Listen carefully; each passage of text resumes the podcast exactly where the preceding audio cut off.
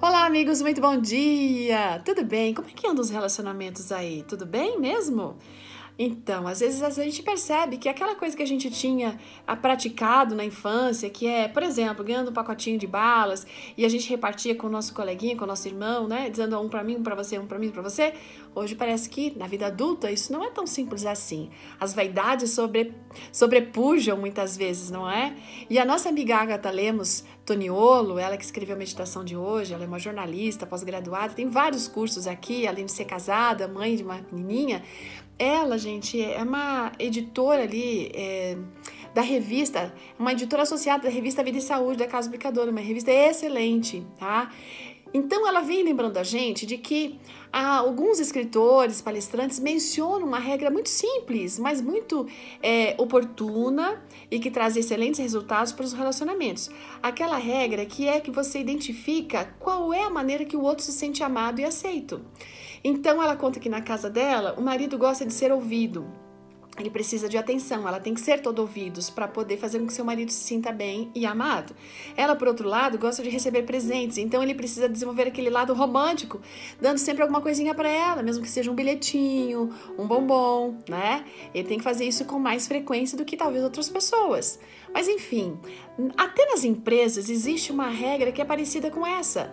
Eles chamam isso de a teoria ganha-ganha, onde os dois lados envolvidos, eles são ouvidos, eles falam, eles, eles procuram um entendimento, né? eles tentam fazer uma negociação onde os resultados dessa negociação sejam benéficos para ambos, onde os dois se preocupam ou os dois procuram soluções, enfim, há um, algo em onde todos são beneficiados. E essas, esses dois, é, essas duas dicas são bons conselhos e eles fazem a gente lembrar um conselho que foi Jesus quem deixou.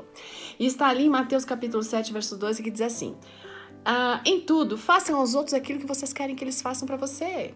Esse é um conselho milenário. Imagina se ele fosse praticado no mundo inteiro.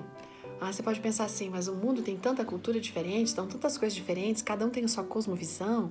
Pode ser muito complicado, mesmo se eu quiser implantar na minha cidade, na minha comunidade.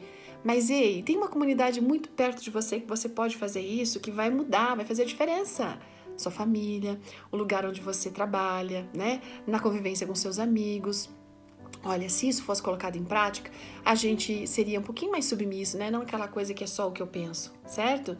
Não seria tão orgulhoso em relação à nossa suposta sabedoria, né? Se a gente praticasse isso, a gente não ia ser tão vaidoso, tão rancoroso, é, às vezes até abusivo, não seríamos. Se a gente praticasse essa regrinha de vida, a gente ia gerar mais acordos e não ficar tentando colonizar o outro né? A gente é, pensaria no direito que o outro também tem, não só no nosso direito.